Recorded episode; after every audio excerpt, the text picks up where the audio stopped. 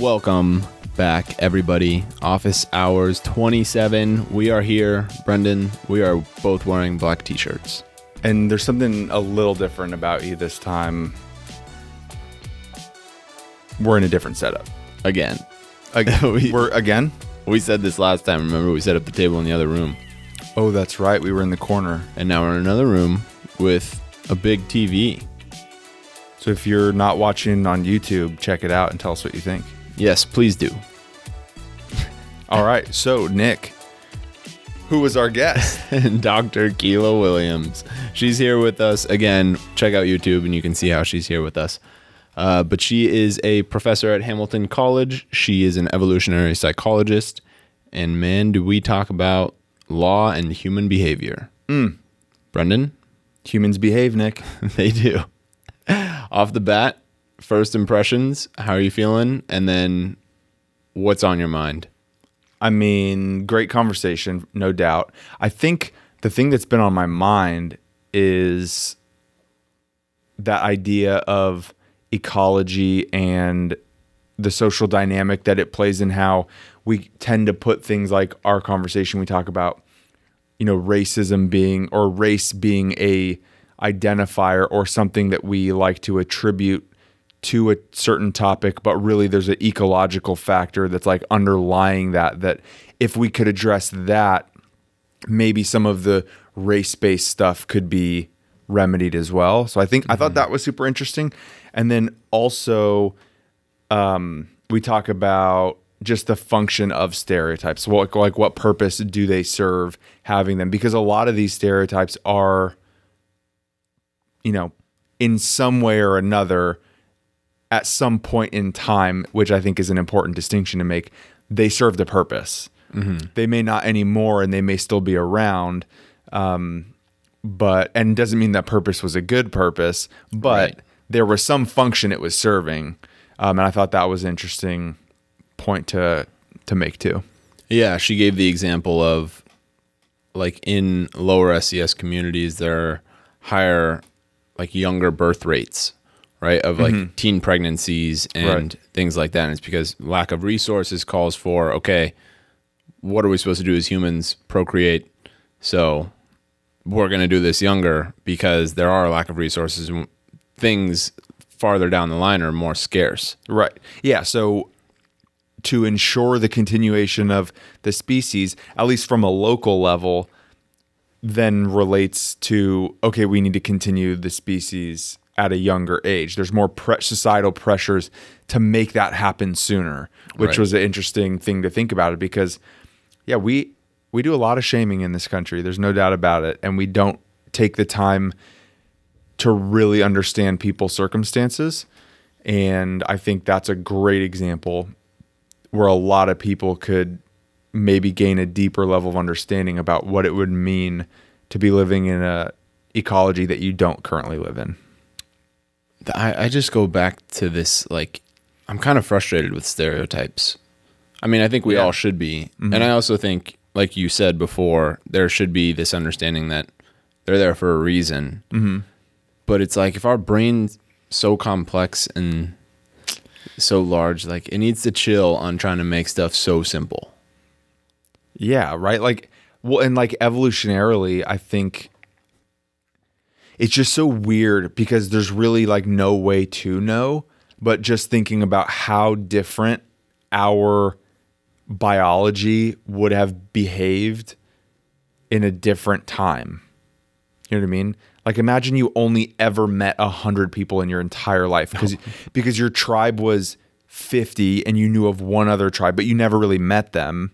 Right. So you had these interactions, but like to put that one step further, imagine how many deep, meaningful relationships you would have, That would be cool. right? Because so every relationship would mean a lot to you.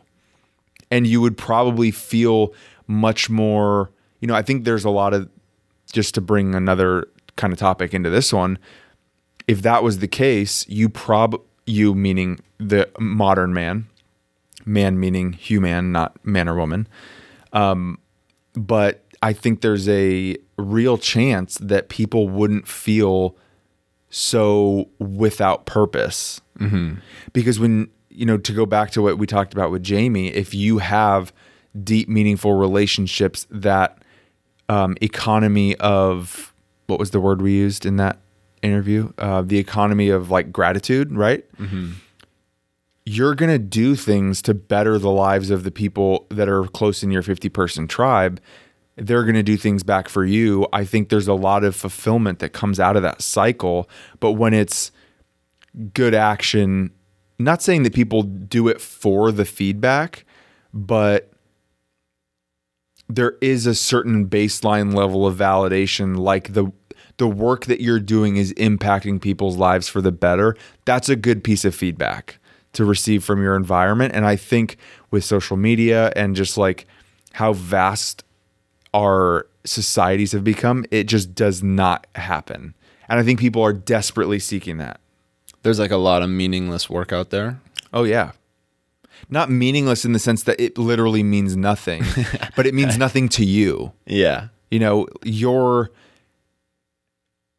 not seeing your your efforts day in and day out going to better the people that you love and you want to take care of. Mm-hmm. Yeah, especially like with work culture, you're only doing if you're in a specific type of job, you're only doing one part of yourself or expressing one part of yourself every day, all day. Mm-hmm. Like, oh, like there are so many different parts to people, Yeah. and allowing them for their creativity to flourish would probably be nice Yeah. instead of siloed. Mm-hmm. And if we're in a small tribe, like you're going to have multiple roles, right? You're going to have to do multiple things in order to support everyone. You're not going to have, you might have one specific job that you're really good at, but that's not all you're going to be doing the entire time. No.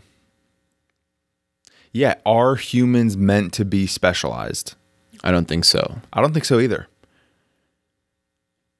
Yeah, I think it goes completely against what like we're too advanced of a species to silo ourselves to one thing. Right. Like the fact that we have the capacity for more means we should push the limits of that capacity for more in my opinion. And I think that's what a lot of people say with the like um like in different phases and facets of psychology, I think there's a lot of people who say like that development of the self, right? That comes from doing things that you're sucky at Mm-hmm. and seeing yourself progress into a more competent version of whatever you're doing. Like there's a huge reward factor that comes out of that also. Mm-hmm. And I think people so often get stuck into one thing and then get may get really good at that but if they haven't developed these other sides of them plus like you know if you're like let's just say you're an executive right and you're the best in your company and you've got a few work acquaintances but a lot of it is just like manager employee relationships so nothing's really got any depth to it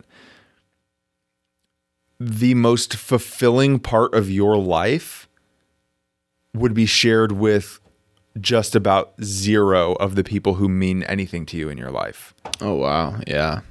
So there would be a huge disconnect in you feeling satisfied with that if like you never really could. Like I mean your paycheck can only go so far into proving that like amount of work you do and everything you endure on a day in and day out basis and all the you know tough decisions you have to make and navigate through and all that. And I feel like if people could take their significant others and their family and everybody through and show them like all the stuff that they were doing but then their fam in a place where their family would get it mm-hmm. right? Like i could tell all of my family all types of ways what i do at work but it doesn't connect the same. Right. so, yeah, there's just so many different things that the modern environment doesn't allow people to experience that I think on the whole are detrimental to mental health to be honest. I think that's like there's an insufficiency there and I think that you know it's really Yeah. good to hear somebody like Keelah talk and take us through stuff like this because I think it helps us better understand our environments and then how our psychology relates to that. Right. I think you touch on a really good piece with mental health because, like, our older generations, like, say, our parents' generation and then grandparents' generation, I'm, I'm assuming that it's due to, like, limited jobs as to why a lot of people just stuck in there or stayed in the same career for so long. Mm-hmm. Like, of course, there was that culture around, like, grit and, like, this is who you are and you need to bear through this but I also just access to jobs. And now with our generation having a lot more access to a lot of different types of jobs, like we are getting more creative. Um, mm-hmm. And I think with the mental health piece, like people were so caught up in their career, so caught up in what they do for a living that when they retire, like that's when they start to feel like shit because mm-hmm. that was the only thing that they did their whole life. Mm-hmm. And it's like, okay, yeah, if you take that away, I, I am going to feel terrible. Right. Like if I'm not doing other stuff or expanding myself in different ways, then what am I going to do when I'm done? Yeah. It's the same thing with athletes. We've you can't be an aimless person. Yeah. It does not go well. yeah. And if you only aim at one thing, And then that thing ends. bye. You're then aimless. bye. Yeah. It's terrible. You said something that really made me think, and this is a question I haven't even had more than 20 seconds to think about. Mm, this is a thorough, thorough thought. A thorough thought. Do you think that increases in creativity are a teeter totter effect with mental health? Right. Do you think the increases in creativity lead to decreases in mental health? I think so. I don't know, but I think it's an interesting thought because I think of like the tormented artist, right? Mm-hmm. Like somebody who's deeply, deeply disturbed mentally, but has the mo- ability to create the most amazing things. Mm-hmm. Or what even what you said, people leave their job, they go do something that they feel is going to be more creative, more meaningful, allow them to do something they want, but you probably you're like also ripping yourself out of a community of people who've like come to depend on you and lean on you mm-hmm. and that can have a devastating effect to it. Oh, yeah. I think there's a huge mental health issue in like that tech space, right?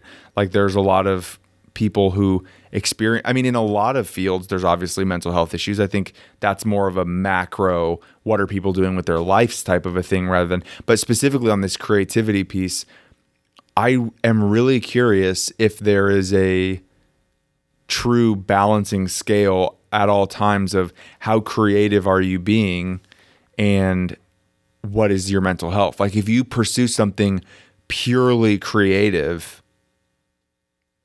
is that going to almost sure, certainly decrease your mental health? Hmm. If you invest everything in right, that would that's what it would be. If you d- invested everything to the most severe degree to creativity, is that also the recipe for the most severe of this this specific brand we'll call it of you know decline in mental health Yeah, I think it could be. I mean, I think about just us doing this. Mm-hmm. Like, if I didn't have this, I'd have more time to focus on school and work, which means more time that I'd probably stress about school and work and less of an experience to like dive outside of my everyday norm of school and work.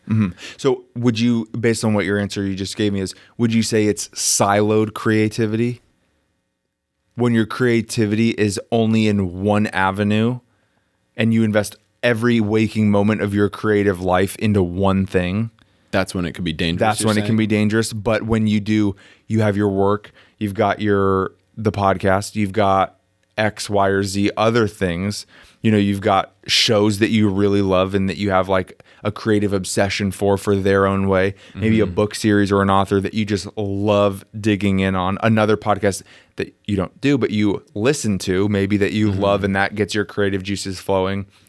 Do you think that helps spread out that creative flow and can offset some of the then you've got seven teeter totters going at one time instead of one.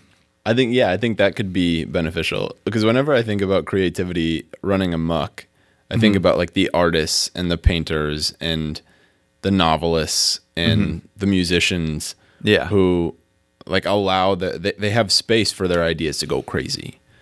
Like when you're creating a piece of art, maybe you have some structure on But it. it's also obsessively about one thing, right. which is That's yeah, I think that's what I'm saying. And you- Yeah. so you have a bunch of space and time mm-hmm. To really isolate on this one thing, and that's when you're like, mine's just like, yo, and it becomes it becomes like an addiction. yes, Yeah. yeah. Like if we only did this all the time, It would drive us absolutely crazy. yes, Yeah. we would never find the right setup. Nope. Eh, side note, it probably took us about like an hour or two just to like Yeah. finagle things. 100%.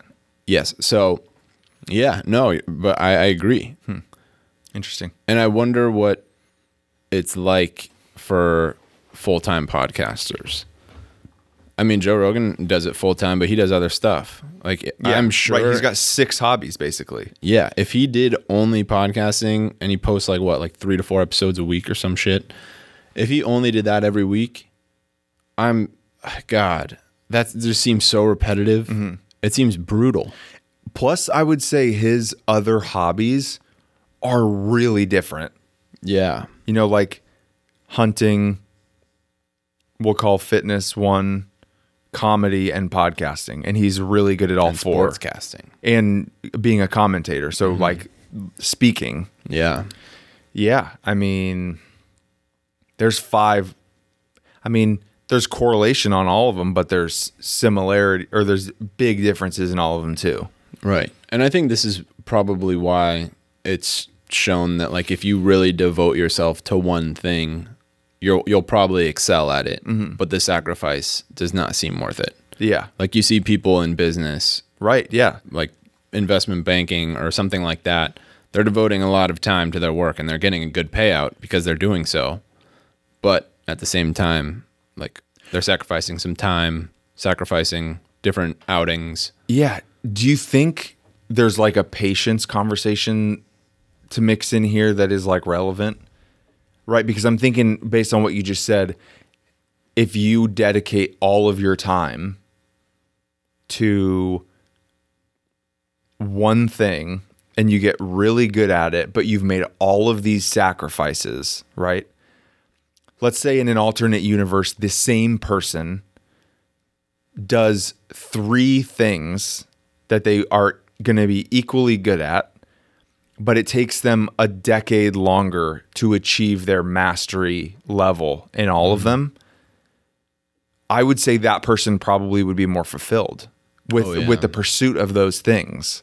Yeah. Whereas getting uh, you know an incredible amount of wealth young for dedicating your entire life to one thing and then hitting 36 and being like wow I am nowhere I want to be I've done this one thing and now my life is just this one thing and I really wanted to get good at wake surfing and I never did it I did it for one summer and I absolutely loved it and I never did it again because I was so dedicated to this.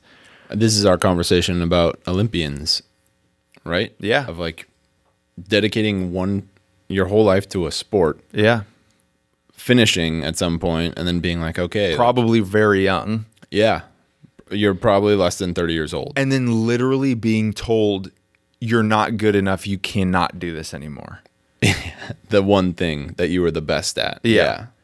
And like and to you, I'm assuming there's no like gymnastics rec league to go get involved in to just like continue it for the love of it, right? Right. Like that's a that's a hard and you're never going to train at the level and intensity you were when you were thinking about reaching the pinnacle of your sport. Mm-hmm. So it really does come crashing down around you in that case. yeah. So, what would you say if you were to give some kind of, you know, blanketed recommendation to people based on what we've just talked about?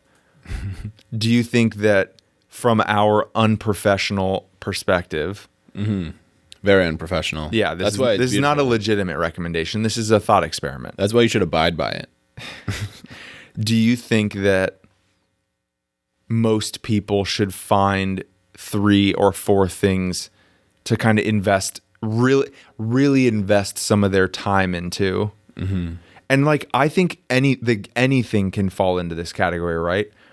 Like you know, us having psychologically based conversations, whether it's outside of this podcast or not, like that's an actual like investment of my time. Like when we have these conversations, I don't just like willy nilly them. Like I'm really thinking about them. You know what I Yeah. mean? And I think that that is, uh, you know, that's because it's actually something that I've genuinely gained a curiosity in.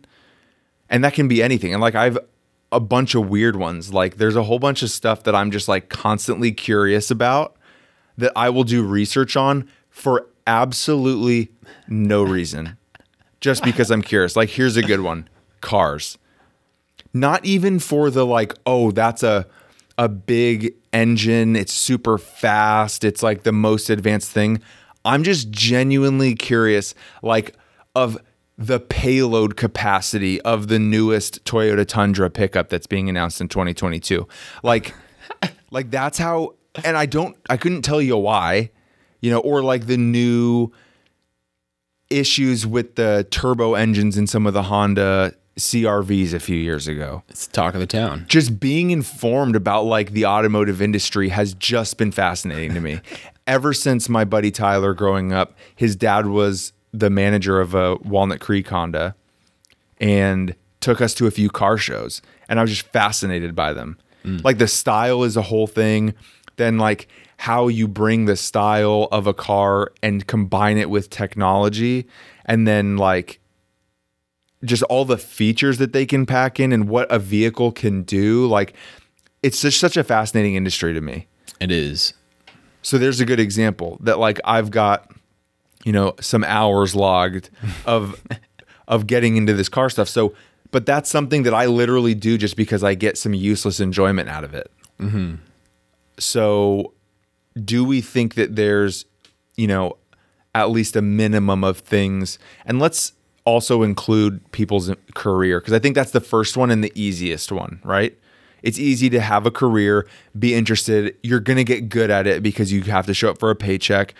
You know, I think getting motivated about just like out, you don't have even have to care about what you're doing, but just motivated about being good at it, assuming it's something that you first deem worthy to invest your time into. Mm-hmm. Doesn't mean you have to love it, but you have to deem it worthy of your time. That and then what are we saying? Two things. Yeah. Do we think that that's a pretty solid recipe for most people? I think so. And I think about like how we started this podcast and what it's done for me personally is that I, I feel like more confident moving into more of like a creative space because this has like forced me to like learn different things on the computer or find out about different apps that like have editing features Yeah. and just like explore like digital art and things like that mm-hmm. and then listen for little intricacies about sound Yeah. and doing all these little things. So it's not like I'm just learning about the topic that Keelah Williams is talking about, which that's also the number one plus of like being able to meet these random people Yeah. out of nowhere and then having a two hour conversation with them and learning about their life's work. Uh, but all these other little things that come with that, I think, are the huge benefit that I've learned to take away. And so by stepping out of my comfort zone and then doing something like this, at least committing to it, I then force myself to learn a bunch of different stuff about it too. Mm-hmm. And maybe I find out that I don't like it, but I like doing digital art. and Right. so I become a freelancer or something like that. Yeah. Um, Brendan, I'm slowly letting you know. That, w- that was the first hint. oh my. Yeah. No, just kidding. I love this. Yeah. No, but I think I think it's a good point that yeah, like doing doing the things that seem good in the moment may very well lead you to the next thing and that might be the actual thing that you really want to settle your and invest your time into. Mm-hmm. And there's yeah, there's really something to that. Right.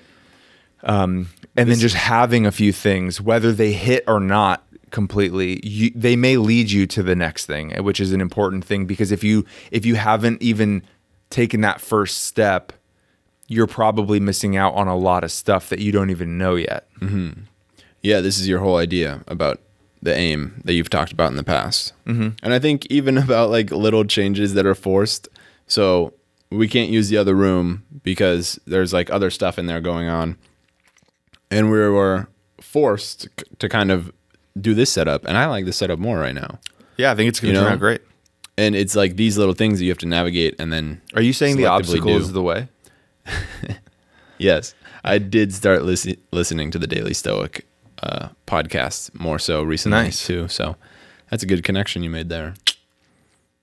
Well, um, yeah, this has been nice. Yeah. Anything else you want to talk about uh, in regards to Keelah's episode? We did talk about a lot of stuff. We talked about a lot of stuff. I thought that research around the death penalty was pretty fascinating.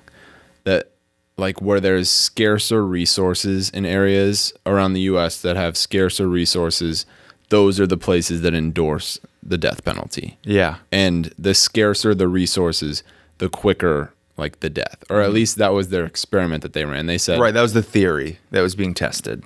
yeah, and they ran the experiment presenting somebody who has few resources, so they're more likely than probably gonna the, the place doesn't have enough money to potentially rehabilitate the person Yes. and provide money for that. And so they found that people who have fewer resources, the death penalty, they wanted it to happen to that person and not just they just wanted it to happen. They wanted it to happen faster if the mm-hmm. resources were even more scarce. Yeah. That's wild. Yeah. It makes sense, but a lot of the survey work that she had done was super interesting. Like with those scenarios that they were taking people through about like the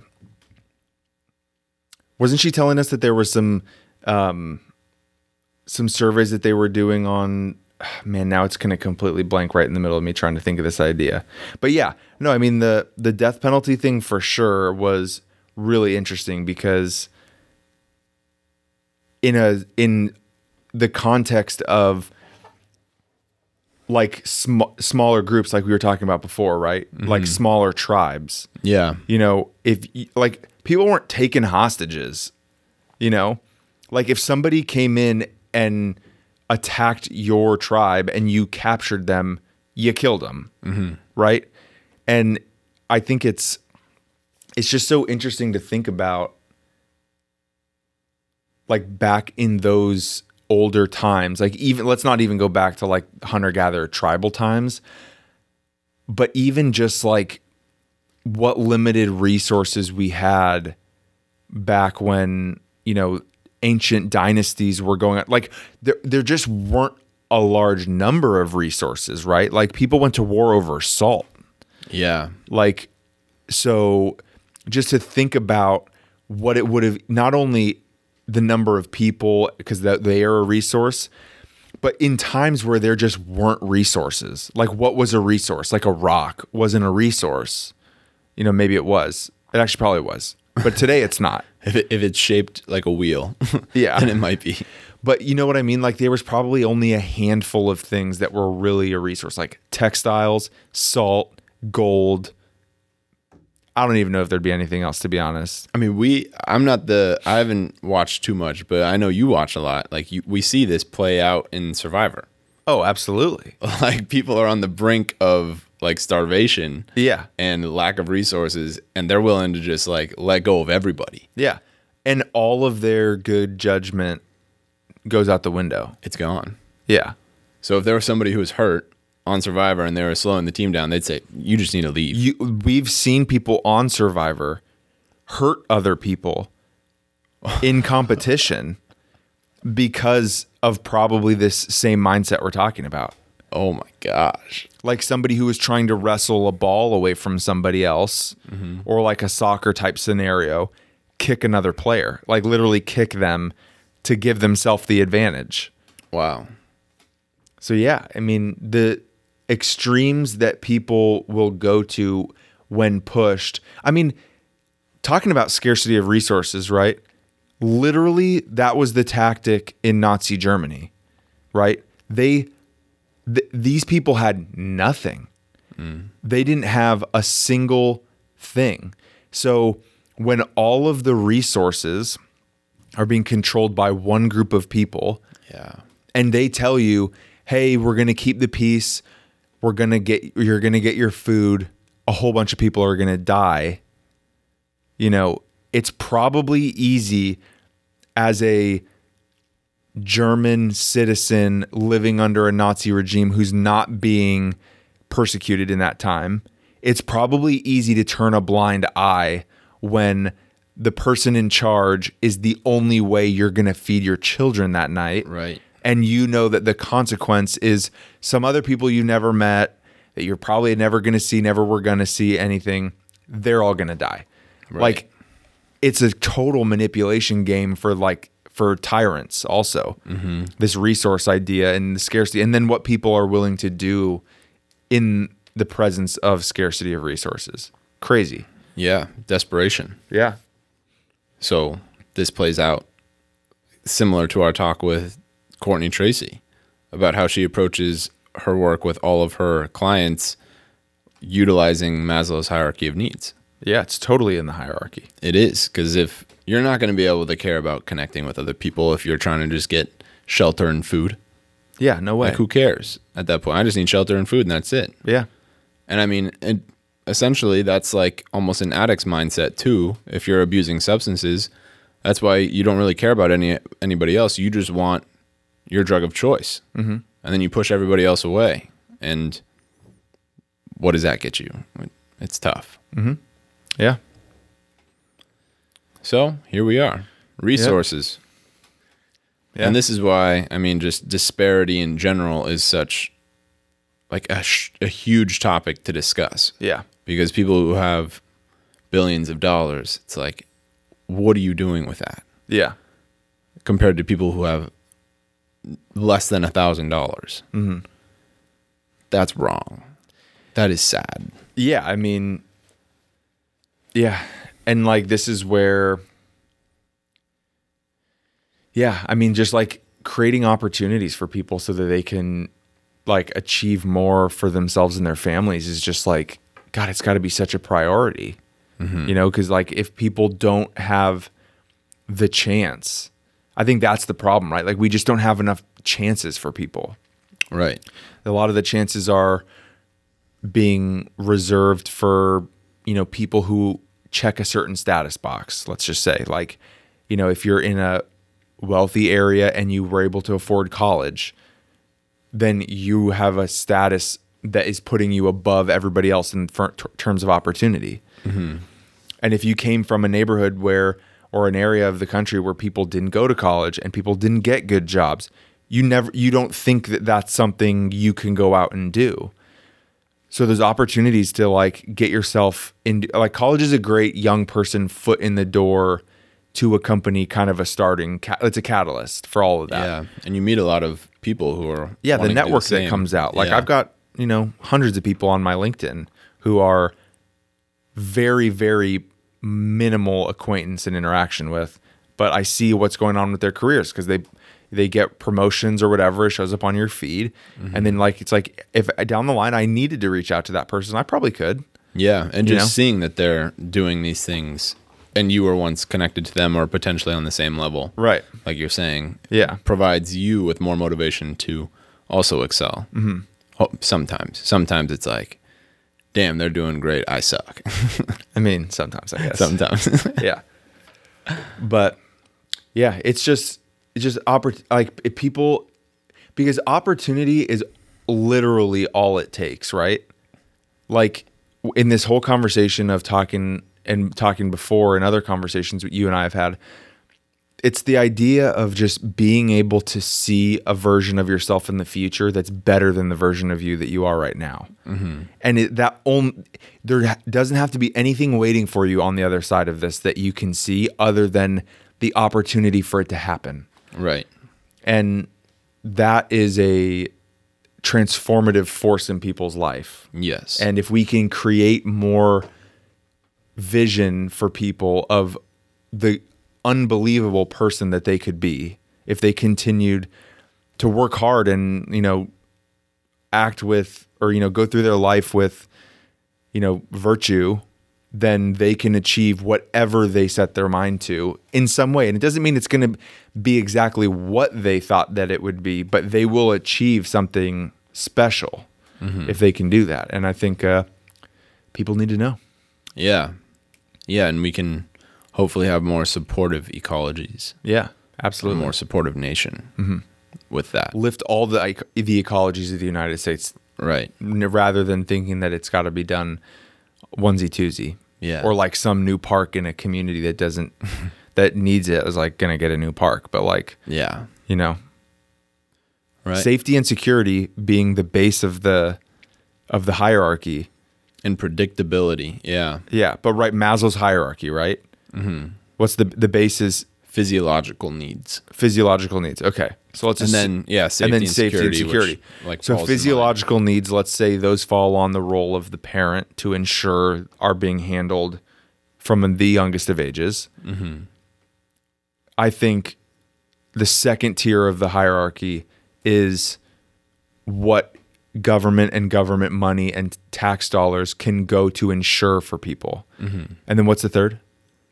It starts to get into like belonging with others and self-esteem and self-worth. Which makes sense because if you have safety, your community within your community, you have more opportunity then to integrate with your community better and contribute and get contribution from the community towards yourself.